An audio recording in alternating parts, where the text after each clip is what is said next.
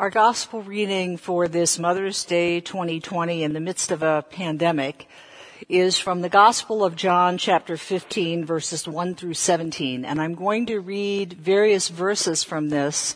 It is a long passage, and I invite you, as I do each Sunday, to read this entire chapter of the Gospel of John, chapter fifteen, as part of your spiritual discipline this afternoon.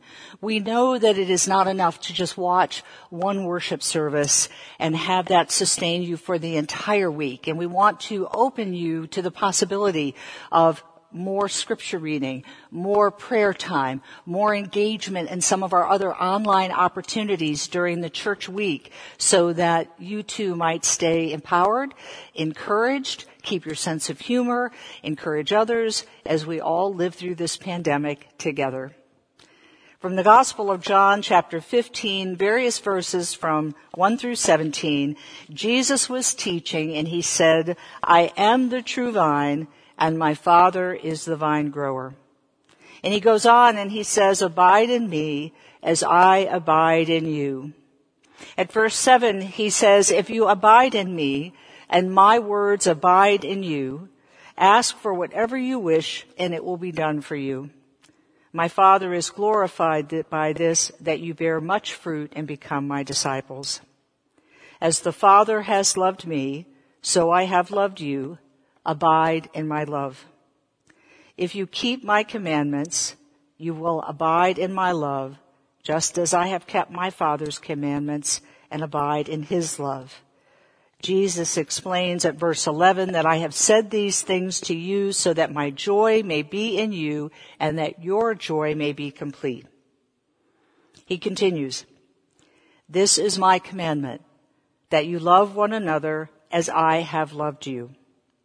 No one has greater love than this, to lay down one's life for one's friends." And he finishes at verse seventeen by saying, "I am giving you these commands so that you may love one another." Here ends the reading. Hear what the Spirit is saying to the church. Can we get some love online for what I call the best worship team in the city of Columbus? Can you all give us some love online?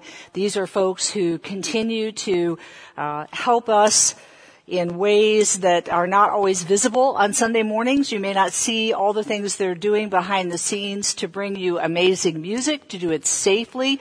You might notice that they're safely distanced up here, especially Aaron back on the drums way up there.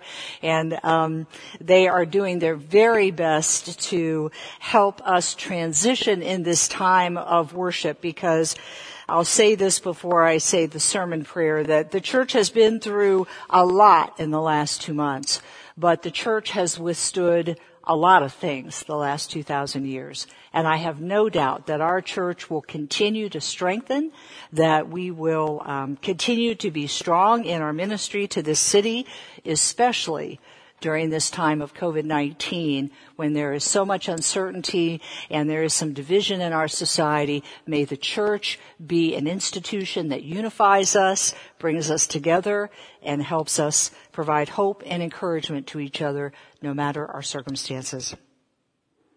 I ask you to enter into an attitude of prayer with me. May the words of my mouth and the meditations of our hearts be acceptable in thy sight, O God, our strength and our Redeemer, in this challenging time of the pandemic of twenty twenty and in all times. Amen. Well, good morning.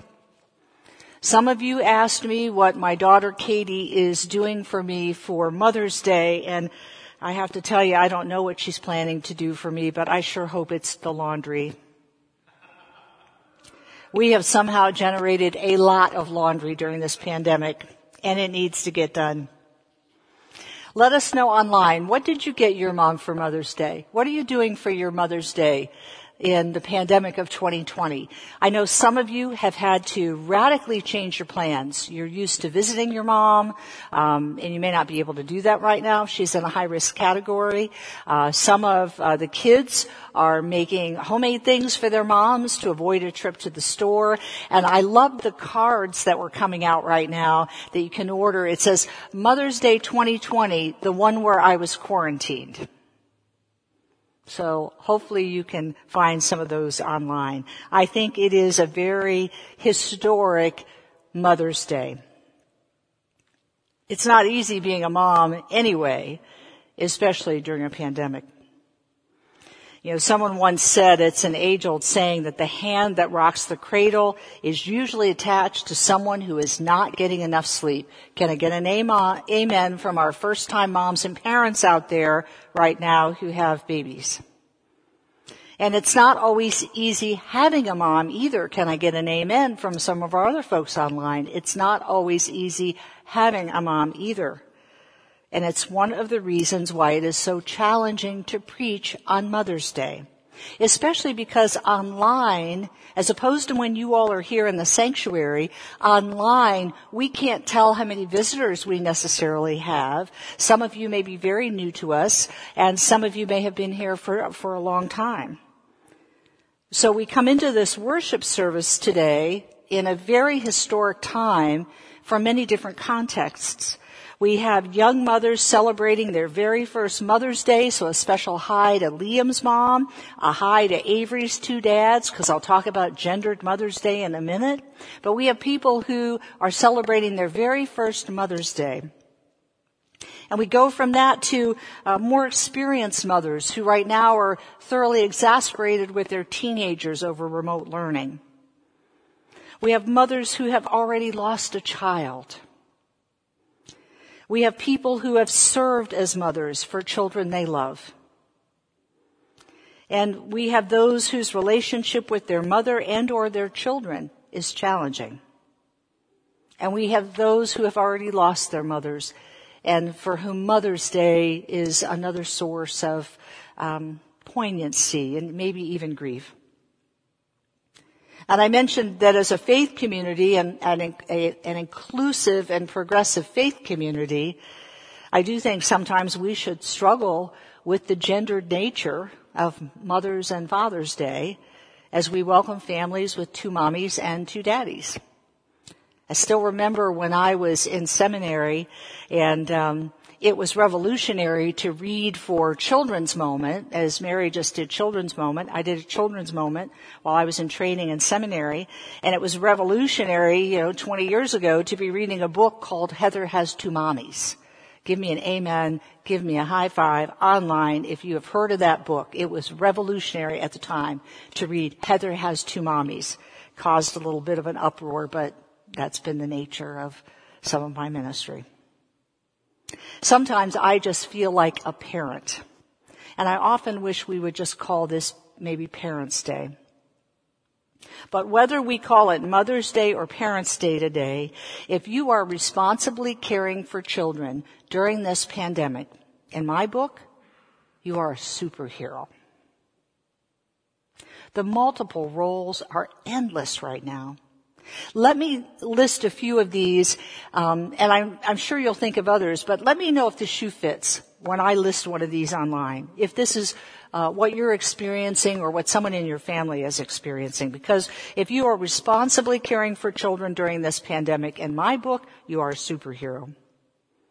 Because you now have to be a remote learning expert for your children or the community's children. You also have to now be school psychologist at home.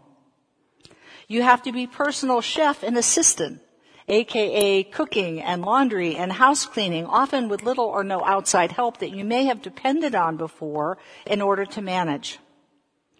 You are maybe the pet sitter now for your family and the landscaper. You are the fixer of all household boo-boos. You are the chief hunter and gatherer for the family while clad in now our generation's version of a hazmat suit just to go on a grocery store run. And often you are doing all of this while working hard, remotely or otherwise, to keep your job. And if you've lost your job, as millions and millions of Americans have, if you've lost your job, you're doing all of this while working to secure resources to keep your family afloat until better times kick in. It is no wonder that our parents right now are very stressed. But putting all of that aside for a minute, I do want to focus for a minute on the mother relationship, because all of us, in one way or another, had a mother. And in the midst of this pandemic, we cannot understate, on Mother's Day twenty twenty, that the mother relationship is one of the most powerful and complex relationships we have as human beings. And most of us could not live or thrive without some type of mother love in our lives. You know, we pray, as we'll do today, Our Father who art in heaven, but mother is the name for God on the lips and in the hearts of little children, as Thackeray said a long time ago. And who can forget the old Jewish proverb that God could not be everywhere, and therefore he made mothers? But I want to clarify that simply biologically having children does not make one a mother. Nor do you have to have children in order to mother. It says in the Bible that whoever does the will of God is my brother and sister and mother. All of us are called to love each other into all God made and meant us to be. So mother is not just a word, a noun, or a familiar title. Mother is a verb. It is a divine function, and I hope you never, ever forget that. Mother is a verb. It is a divine function. To be a mother is first and foremost to be a vessel of grace. It's not so much about your gender as it is about being a vessel of grace, to love a child before the child can love back, to pour out one's heart to a child before the child can even verbalize the words, thank you. And perhaps that's why we call the church the Mother Church, because we are to be a vessel of grace in this place. We are to love others before they can love us back. We are to pour our hearts out to others before they can even say, or even if they say, thank you. One thing we know about this mother love, and there's so much data from the psychologists and others, that one thing we know about this kind of mother love is that our children will one day love because they were first loved themselves, despite or perhaps in spite of the vicissitudes of the outside world. Our children will one day love because they were first loved themselves. And you might have noticed the vocabulary word for the day. Our children will one day love because they were first loved themselves, despite of, or perhaps in spite of, the vicissitudes of the outside world. So kids, that is your vocabulary word for the day. It means a change in circumstances or one's fortunes in life, and it is frequently misspelled. So that's your lesson for the day, vicissitudes. We are living in the midst of some vicissitudes. If children are not loved, and we've seen this, if children are not loved, they often become like the young birch trees that we see in Ohio following a harsh winter. They're all bent over because the storms of life hit them before they were ready. And now no amount of May spring sunshine and warm air will ever straighten them out again. We know how important that early childhood love is. We see it sleeping on the back porch of our church every night. Now, some of you are familiar with this story. Some of you have never heard it before, but it's appropriate, I think, for this Mother's Day. Because unlike the young birch trees that I mentioned, I knew I was loved despite a whole lot of other stuff. I knew I was loved when I was young because of a weeping willow tree that sheltered me when I was in elementary school from first through sixth grade. And I, you know, give us some love online if you know what a weeping willow tree is. Some of you have heard me talk about the weeping willow tree. And others of you, uh, this will be a new story. But I wanted to give you a little bit of history. As we live through this pandemic, I want to give you a little history because we can do hard things. We've done them before. So let me tell your personal story and put it in historical context and see if it can help provide a metaphor for what it means to provide stability and love to a child during a pandemic. But let me tell you the story, and then you can apply it as seems appropriate. But I was six years old when I found myself in yet another new town, in yet another new school, because we moved a lot when I was a child. I was a preacher's kid, the oldest of three children at the time, and we moved every two to three years in the Episcopal Church to start new churches, including new church starts in the South in the nineteen sixties. And that's what they did, was they moved you around every few years. But in nineteen sixty-eight, now I'm going to date myself, but I think it's important. In nineteen sixty-eight, a key year in our nation's history, I was six years old. Some of you are doing the math right now like, oh. But it, I can see some of our staff team are like, they're doing the math in their heads to figure out how old I am. I am so proud of my age. I'm so proud to be here. I'm fortunate to be here. But in nineteen sixty-eight, a key year in our nation's history, I was six years old. In those few short years, my first six years on this earth, our country had experienced the assassination of a sitting president, John F. Kennedy. So no, Mister Trump, you have not been treated worse than other presidents. Our country had lived through the assassination of a sitting U S president. The country had lived through the assassination of Kennedy's brother, who had been the United States Attorney General. And the country had lived through the assassination of Reverend Doctor Martin Luther King, Junior in the midst of the civil rights era. So just think, between sixty-two and sixty-eight, think about what was happening in our country.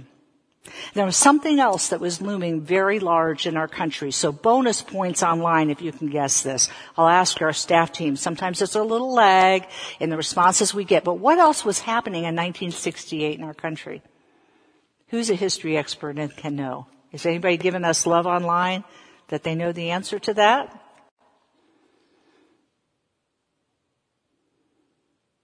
Everyone's asleep this morning. I will give you the answer. In nineteen sixty-eight, the U S had also entered the Vietnam War. And during my childhood, we saw the compulsory draft reinstated, where young men and their families, think about this, they watched television to see if their number had been selected, little balls and a thing. It was like a lottery, but it was the very deadliest kind of lottery. And that compulsory draft didn't end until the war ended in nineteen seventy-two.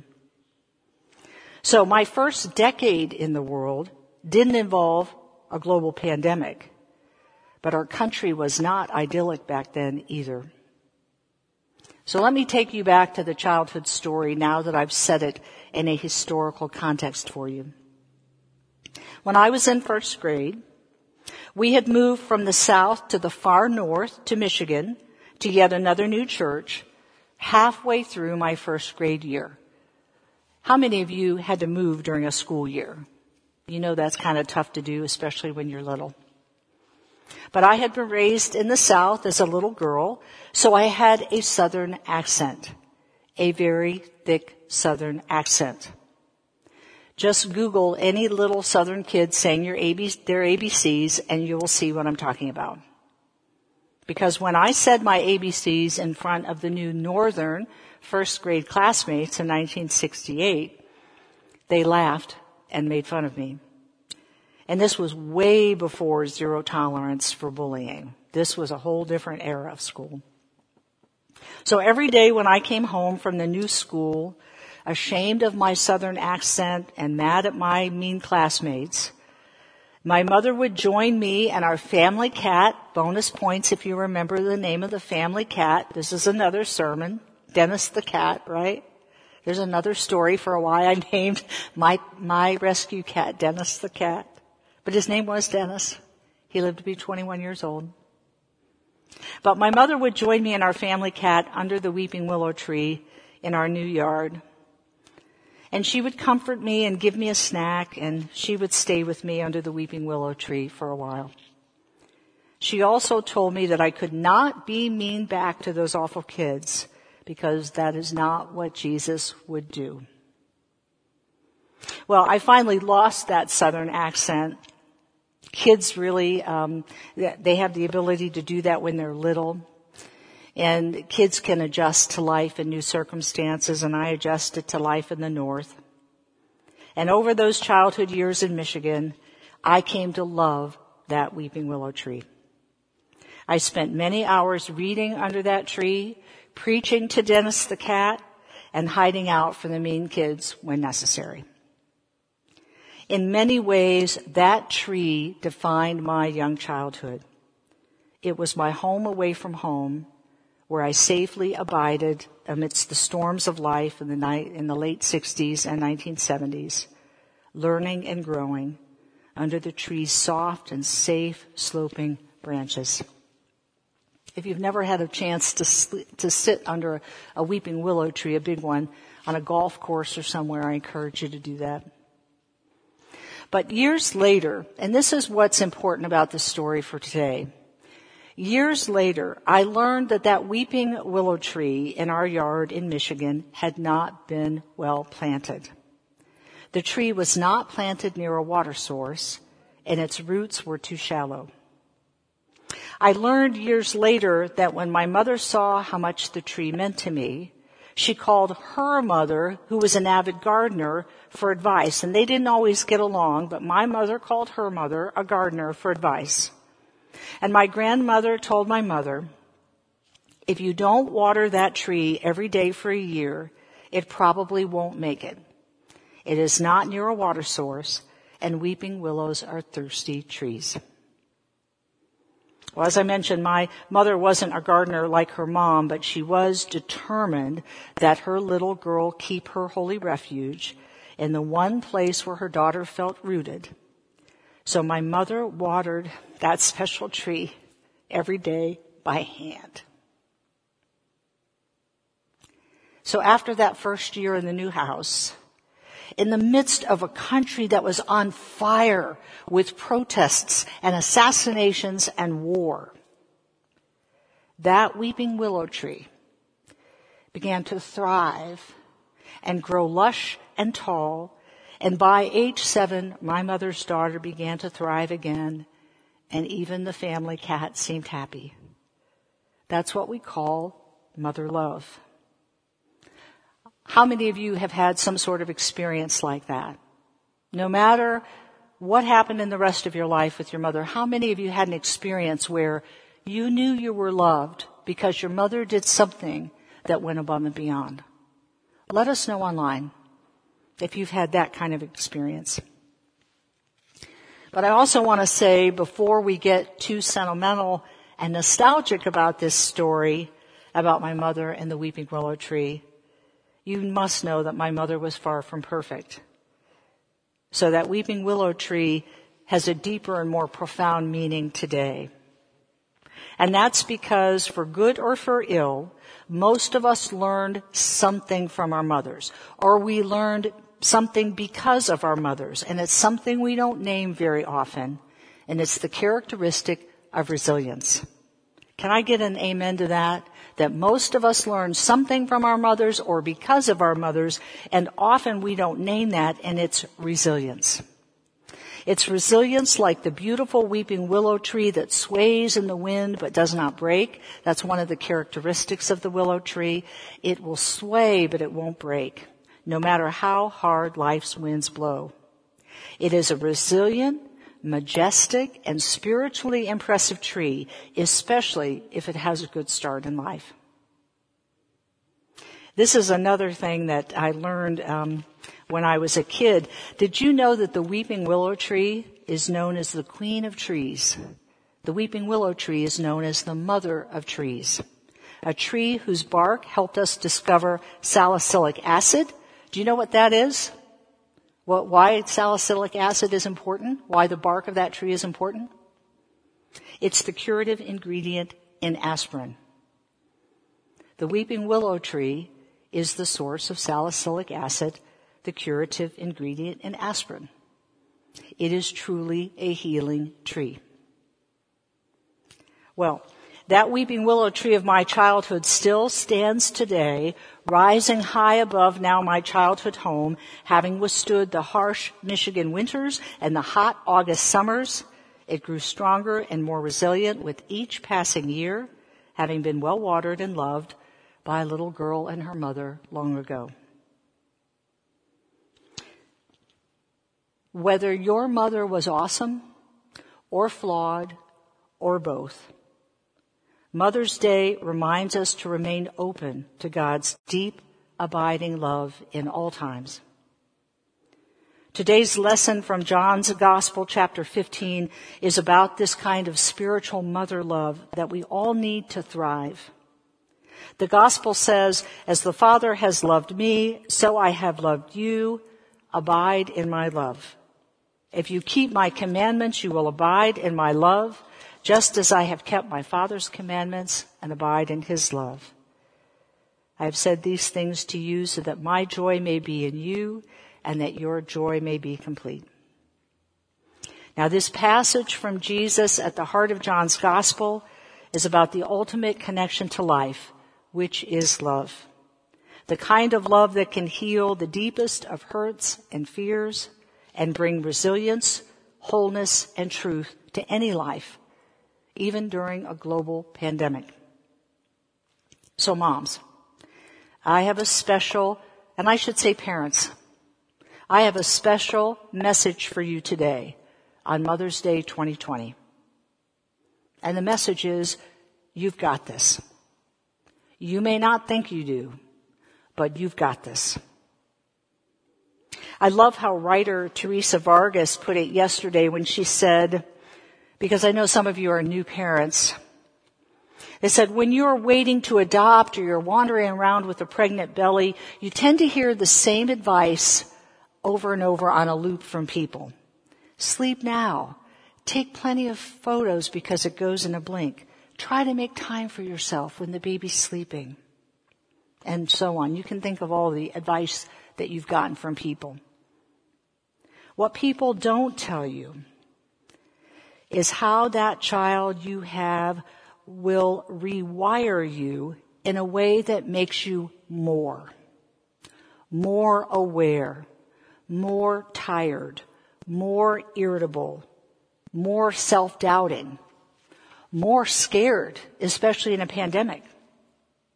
And even if it takes extraordinary circumstances like nine eleven or a global pandemic to show us, the child that we've been called to raise in this world can also make us more brave, more capable, and more focused on what really matters in life.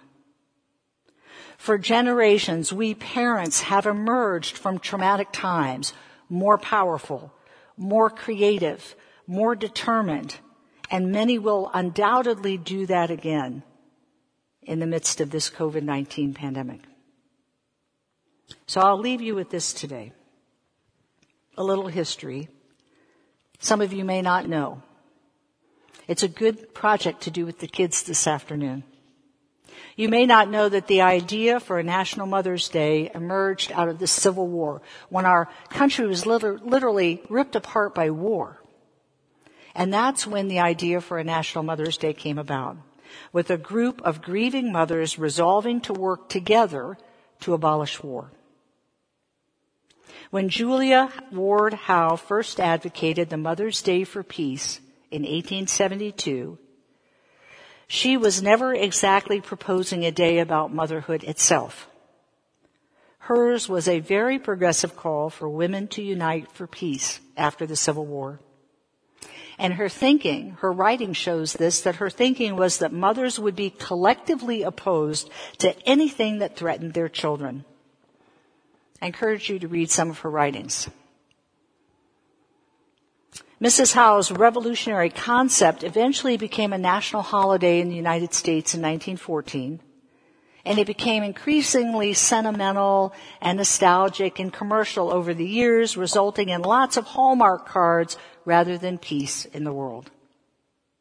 But the true origins of this day were centered around the need of women and parents to create a better world for their children. So on this Mother's Day twenty twenty in quarantine, may each of us be challenged to be more, more brave, more creative, and most importantly, more loving, so that we might all create a better world for our children in spite of this global pandemic, because we're in this together. Let us pray. Almighty God, you sent your Son, Jesus Christ, to show us the greatest love of all, a love that abides from generation to generation, no matter what harsh winds disrupt our life. Help us to abide in that love and to share that love with everyone we encounter, so that our joy may be complete as we resiliently grow into the fullness of your love for us. Thanks be to God. Amen.